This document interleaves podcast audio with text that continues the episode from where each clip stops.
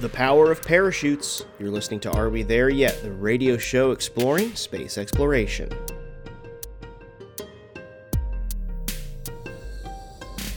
Hi, I'm Brendan Byrne. Coming back from space is dangerous. Astronauts in crew capsules are traveling at more than 25 times the speed of sound and need to slow down to just a few miles per hour to land safely back on this planet. After punching through our atmosphere, capsules like SpaceX's Crew Dragon use parachutes to make the final descent to Earth and help the crew land comfortably back on the planet. But parachutes are complex, and it takes an incredible amount of engineering to keep those astronauts safe during reentry. So, what is it like plummeting from space and landing alive? We'll talk to Chris Sembroski, who flew on SpaceX's Inspiration 4 mission, about the sights, sounds, and emotions of falling back to Earth. Then, Boeing's Starliner is set to depart the station after its demonstration mission successfully reached the International Space Station. It's a big moment for Boeing and NASA. We'll talk with Frank Slazer, president and CEO of the Coalition for Deep Space Exploration, about this moment in spaceflight history and what's ahead now that NASA can focus on deep space. That's ahead on Are We There Yet? here on WMFE, America's Space Station.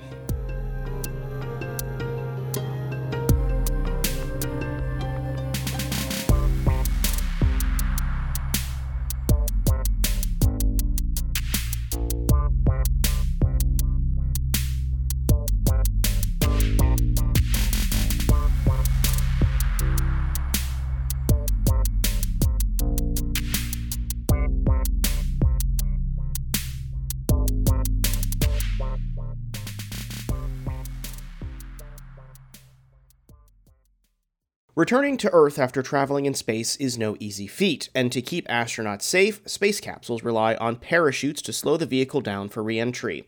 Parachutes are extremely complex, and slowing a vehicle down from 17,000 plus miles per hour to a speed safe enough to come away without injury is challenging. I reached out to Chris Sembroski, who flew on SpaceX's Inspiration 4 mission, to talk about the sights, sounds, and emotions of falling back to Earth. Chris, welcome back to the show. Hey, Brandon, thanks for having me. So, I'm reporting out the story and I'm learning about reentry, and it sounds um, absolutely terrifying. Uh, you're traveling at 25 times the speed of sound, punching through the atmosphere, uh, and uh, hopefully you land safely back on Earth. Can you just ex- explain what that experience is like? Can you put that into words? Well, absolutely. You're flying through the atmosphere, trying to burn off all that speed that all that fire and fury from the Falcon 9 rocket put into the capsule. Uh, and so the only way to get rid of that energy is by dissipating it through heat, and that's using the heat shield. Uh, and so you're hurtling back through the atmosphere and you're seeing, uh, well, particularly from my point of view, through my toes, I was able to see the flashes of pink and yellow and white and see the sparks fly by until the window ablated over uh, and kind of fogged over once we got down uh, deeper through the atmosphere. Uh, but it's it's a slow onset of G's, and then it is a, a sustained period of time where you really do feel like uh, someone is sitting on your chest for a while, uh, and then slowly those ease up, and then you wait for those uh, incredible sounds. Uh, of the parachutes being deployed out, you know, through the pyrotechnics, and and hoping they all inflate. Mm-hmm. Uh, when you're looking out that window, that has got to be you you probably had the best seat in the house, right? I mean, you got to see out most most of the time, other than um, your commander and pilot. but uh, yeah, uh, right. They're monitoring the screens, and uh, you know, but Hayley and I could look down between our toes. Yeah, and you just see this plasma and sparks and all that. Like, I would be absolutely terrified to see. what was what was it like seeing all, all that out the window? You know, I looking back on the video later, it looks more intense than it felt in the moment. I, I think we all knew what to expect, and so we were experiencing it, and the G's felt like they loaded up really quickly when it was really only 0.2 G's. But that's what happens after being in microgravity for a while. You really start to get pretty sensitive to an onset of G's. So we're thinking, oh man, that's got to be 2 G's already. And it really was 0.2 G's. But uh, going through the atmosphere, it you start to see those flashes, but it there's not a whole lot of sound till you really get down, you know, uh, pretty far into the atmosphere, maybe hundred thousand feet or so, and then you start to hear the air go by. You're starting to see the plasma way before that, but uh, you don't hear that rushing of the wind until you get down at about that altitude. and that's when it starts to to uh, uh, you know um, build up a little bit of that sound on the outside. Mm-hmm. But the visuals are just incredible. I mean, mm-hmm. you're seeing those you do see those sparks, and it's like, oh wow, this is really neat. But you don't feel terrified or scared because at this point, the heat shield must be working because everybody's cool and comfortable. and there's nothing you can do, right? There's nothing you can do. There's no aborting coming home. Yeah. uh, so tell tell me about the parachute moment. So so what was that? What what were you told that experience was going to be like, and then what was it like as as the sequence began? What did it feel like? What did it sound like? Yeah, I think that was our biggest area of unease when it came to the uh, the entire mission. I know Jared really felt like that was probably the least unpredictable part of the, the space mission, uh, is hoping the parachutes deploy in time. And we really did train in the centrifuge to get a, a feel for what that you know sudden onset of G's feels like in that new direction. Uh, I mean, we've come through the atmosphere at this point, and before chutes deploy, our seats go back into the you know, um, you know, upright position. So we're no longer reclined again, and now we're in the chute deploy position. Uh, and so that you know, so that when the chutes deploy, we get those g forces right through our chest. Because remember, on Dragon, those parachutes are you know, off centered just a little bit, so that when you splash down, you hit the edge of the the rounded bottom and not smack it like a belly flop. So uh, you know, we're in the upright position, get a little bit better view out the window. For me, and they did tell us to expect a couple of jolts. You know, we hear two loud pops, you know, the pyrotechnics blasting out the drogue chutes. And then you feel that, you know, bounce initially of those drogues, you know, catching. And then you start to slow down, and then you hear the other pow of all the uh, main parachutes being deployed. And that's where you feel three more bounces of, of G forces. And it's, it's not that intense shock. It really is kind of just a bounce, bounce, bounce. I mean, you feel it, uh, and then it's the same type of impact once you hit the water. Um, that that kind of onset. So they prepared us well in the centrifuge for that, uh, and it was really just those loud sounds accompanied with those jerks um, on our, against our backs. That's, that's what we felt. I, I can say that uh, it was one of those good moments where Jared's calling out to, to Sian saying, "Hey, they've got a camera view of the main parachutes out the out the nose cone in their camera views," and uh, so they had that pulled up on the monitor. And he's like, "Hey, get a picture of the monitors. That's just a, that's just the most beautiful thing I've ever seen." Uh, as the chutes all four fully opened up, and so I had to rip off my iPad and hand it over to Sian so she could take a picture. you mentioned that Jared said that you know this was a, concerning moment um, of, of the mission, and you know, looking back, I, I, know that as Commercial Crew was being developed, I, I, talked to a few engineers, and, and these parachutes are difficult engineering. Um, what was your concern uh, for this moment in the mission? I mean, these are, are, literally responsible for, for your life at this point. So I have a friend who's who's been an avid skydiver uh, for a while until some other things happened, and he had to put that hobby on hold. But uh, he's talked about stories where he would have uh, abrupt openings where it just absolutely shocked him, and the way the parachute was packed maybe was, you know, just a little bit too quick in response. And so there's that subtle, you know, balancing act that they have to play when they pack the chutes is that you want them to open quickly, but you don't want them to open all at once and rapidly to essentially go, f- you know, like you're running into a brick wall. Uh, and then at the same time, same time, you also want them to open up and be successful. We had um, some backup procedures where we could manually fire some of the parachutes to come out, but uh, yeah, it's essentially activating the same relays. If the pyrotechnics on those bolts are going to fire, they're going to fire through the computer, uh, and they do have backups on the firing of those those mechanisms, but it's instantaneous essentially. So. Uh, you're really hoping that whoever was packing the parachutes that day was in a good mood and was following the checklist. Uh, and, and, and for you, they were right. I mean, it was it was a picture perfect opening as, as, as you mentioned. But you know, I, I know that that during um, the development of, of commercial crew and, and even some some of these SpaceX um, Dragon landings, there were some parachute issues. I mean, mm-hmm. how how top of mind was that? Um, for you on, on this mission? That, that you know that, that this was challenging and that there could be issues? I I think at that point we just accepted the risk. I know for me it was just a point where you know these parachutes are either going to work or they're not, and I had a lot of confidence in the folks that actually did the packing and set up the mechanisms. But at this point, you just put your hands in the engineers and the technicians, uh, and you just accept that risk. Uh, you know, I will say that you know it was a couple months later. Uh, all four of us just so happened to be uh, down at uh, in Memphis at St. Jude for an event, and we were all watching a reentry uh, of another Dragon capsule coming home, and yeah, three of the four fully inflated, and the fourth did not fully inflate. Uh, you know, so we were all just kind of glued to the phone screen at that moment, hoping that it would fully inflate after a while, which I think it eventually did. Uh, but uh, it it's always a little bit uh, jarring, and your heart skips a beat when you don't see them uh, open up fully like they're supposed to in that nice, controlled, slow manner. Um, you, you just get those butterflies going, but you just kind of hope for the best and accept that risk. Mm-hmm.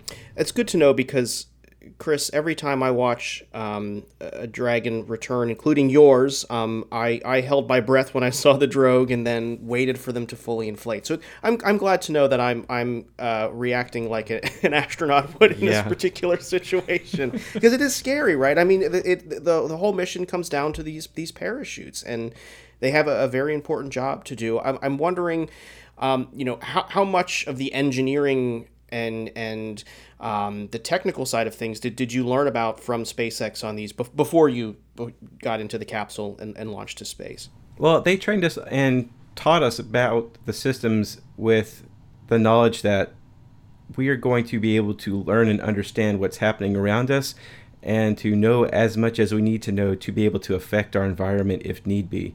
I, I guess my final question for you, Chris, is you know, how would you you kind of described the experience before, but I mean, how would you describe your, your reentry experience? I mean, have you had rougher airline landings than this? I mean, how, how can you compare it? right. Oh gosh, I definitely had rougher, uh, you know, landings on runways with some crosswinds. Uh, if you're flying into Missoula, Montana, you're coming through the mountains, and uh, you're going uh, through those different thermals and you're in a turboprop and uh, it's jarring and i've had moments where the gear didn't come down and so you know they, the pilot pulls up at the last moment and you go around again. Uh, dragon uh, was exceptionally a smooth exceptionally smooth all the way through the atmosphere going through the s, tur- s curves and and making those turns to the atmosphere and seeing the clouds shift and the shadows change and the light change direction it was all just smooth and by the book. Um, I, I, and it was just actually very unlike the simulator where nothing went wrong. And so it, it, we were all very happy that it went just according to plan.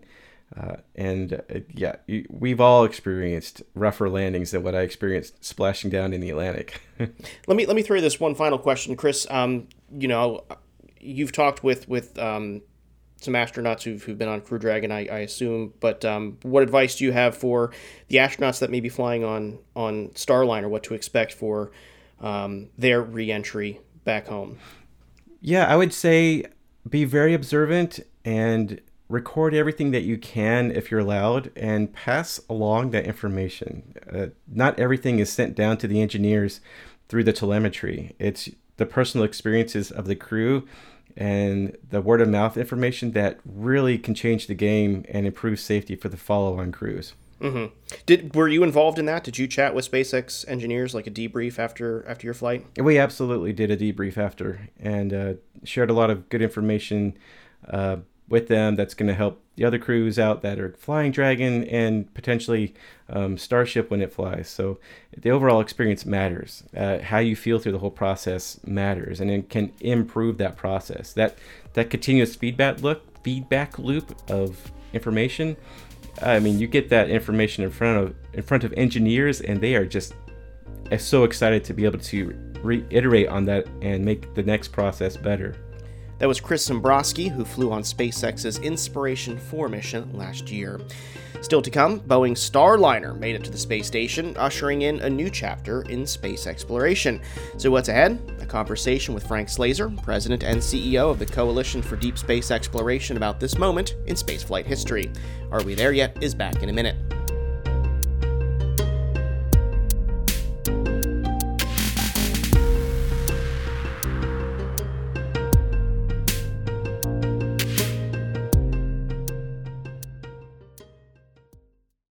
You're listening to Are We There Yet? here on WMFE, America's Space Station. I'm Brendan Byrne. Boeing's Starliner is set to depart the station after its demonstration mission successfully reached the International Space Station. It's a big moment for Boeing and NASA. We'll talk with Frank Slazer, President and CEO of the Coalition for Deep Space, about this moment in spaceflight history and what's ahead for NASA now that it can focus on other things. Frank, thanks for joining us. Thank you very much. Appreciate you uh, giving me the opportunity and, and appreciate uh, your insights uh, today. Uh, Frank, a pretty stunning image if you were on the International Space Station right now. Two commercial vehicles docked to the station after uh, Boeing's Starliner successfully made it to the station. Can you put this into context? How big of a moment is this for both the commercial space industry and also for NASA as an agency? I think it's a tremendous moment for both of them. I think it's clear demonstration that the commercial industry is maturing and actually has matured quite a bit to the point now where we have two commercial spacecraft docked to the station that are capable of bringing crew up and down. You might recall back when we lost the Challenger orbiter back in 2003, our only way of getting crew up there was the uh, Russian Soyuz spacecraft. And that's been true pretty much until SpaceX started with their uh, Dragon 2, or their crewed Dragon uh, spacecraft. And uh, but but truly to get a commercial system going, you want to have competition. You want to have more than one provider for redundancy and backup purposes. And all these things are happening now, and I think that's going to bode well for the future that NASA's moving towards, where low Earth orbit is going to be done from commercial uh, platforms once the ISS is eventually uh, retired in 2030, uh, and uh, moving forward, being able to bring people up to space uh, without NASA's involvement necessarily, just because of private companies have these spacecraft, and private companies will have space stations in low Earth orbit. Mm-hmm. Frank, you mentioned that this shows that the commercial space industry is maturing. It's it's um, accelerating. Um, is Commercial Crew itself was was that kind of the program that was that was the trailblazer? It, it, was that the one that was kind of propelling this development, or what what do you credit its role in? Getting us to where we are when it comes to the commercialization of low Earth orbit. Yeah, you know, to be to be clear, commercial space is is really decades old. Uh, it goes back to uh, commercial launch vehicles, which started uh, being deployed by the United States and, uh, after the space shuttle Columbia, excuse me, uh, was Challenger, excuse me, Challenger was lost back in the 1980s. Uh, and commercial satellites have been around for decades, mostly geosynchronous satellites. But what's different here is the fact that these commercial capabilities include human spaceflight. And human spaceflight has always been, you know, obviously, understandably, one of the most difficult challenges because you don't want to lose a crew. Uh, but commercial companies have gotten to the point where uh, they're able to develop systems that can keep crew alive and fly them in space. And I think that's just the, the kind of maturity you want to see as we become more of a spacefaring nation. SpaceX successfully demonstrated its its human launch capability back in 2020. Um, the next step for Boeing will be doing that as well, but Boeing has faced some criticism that it's it's taken a, a bit longer to get here. It's cost more money for NASA. Um, is that criticism warranted? Do you think? Well, objectively, obviously, there's a difference in how soon the two systems started working, and objectively, there's a uh, I think been more you know investment by NASA in, on the Boeing side. But to the same point, I would I would also say that the Boeing has also stepped up to the plate. Uh, they flew this mission on their own nickel. And so uh, at the end of the day, when both systems are, are fully functional, the important thing is that we as a nation are going to have two independent capabilities. And by the way, there's more coming online in the next few years. Uh, with uh, the uh, Sierra Nevada Corporation, actually Sierra Space, I guess their new name, uh, is, is developing something called Dream Chaser, first to provide cargo capability to the ISS and eventually to provide crew capability as well. And so you've got uh, really a, a, a, lot of U.S. industry interest in uh, accessing LEO uh, for crew. And you see a lot of other companies looking at uh, developing these low Earth orbiting space stations for that same purpose. So it, it's just an exciting time, and I think it's really it's a really positive time where NASA's kind of uh, you know, helping them all step to the plate of being able to do this commercially. And then NASA is going to increasingly focus more and more on uh, human exploration activities in other parts of the solar system. Mm-hmm. I do want to talk about that in just a moment, but I want to go back to something you said about how you know this is Boeing is paying for this on their dime, um, and that's because of, of the way that the contract is structured. Right, this is what's what's called a, a fixed price as opposed to a, a cost plus. Um, and, and, we recently heard from NASA Administrator Bill Nelson saying that you know this is kind of the path forward to you know make make it work financially for NASA to have these fixed price contracts.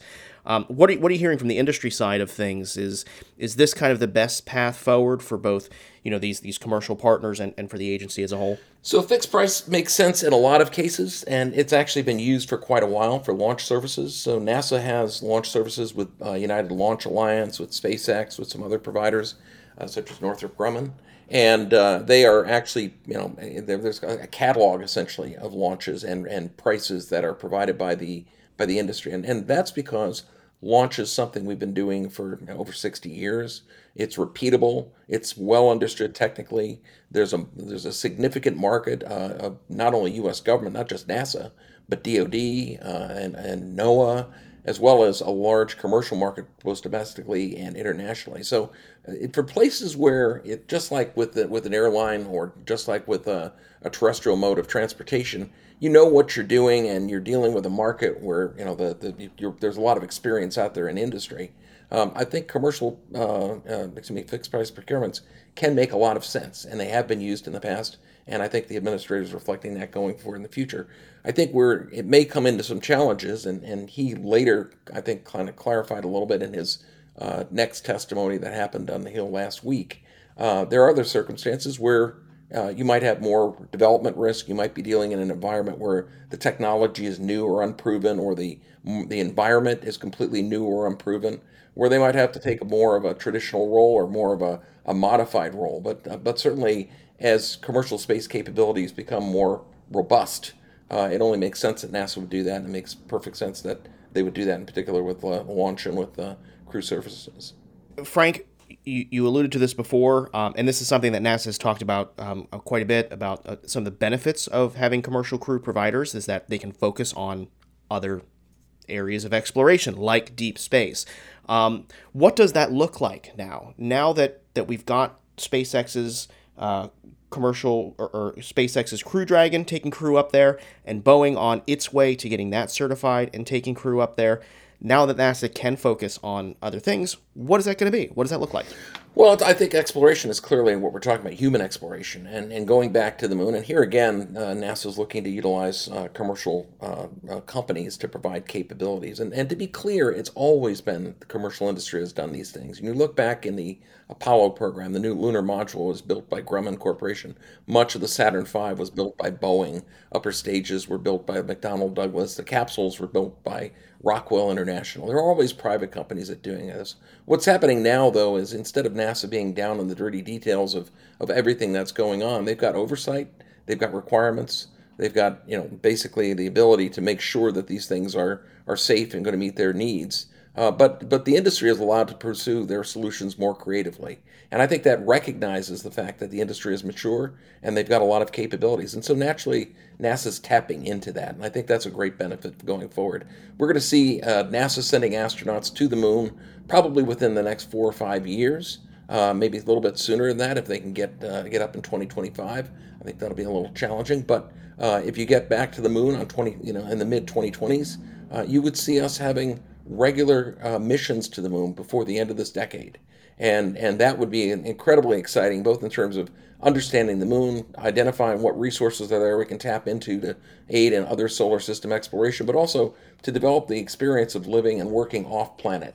And that's the thing we can do nicely at the moon, which is a three day trip to get to, uh, and, and prepare ourselves to be able to go on to Mars, which is a, you know, about a 270 day minimum round trip uh, activity. It's a, it's a much more challenging um, a much more challenging environment. I said I said round trip. I actually, meant one way uh, trip. So you're dealing with a with going to Mars is just so much tougher than going to the moon. But moon will provide us the opportunity to learn how to do these things in space. Mm-hmm.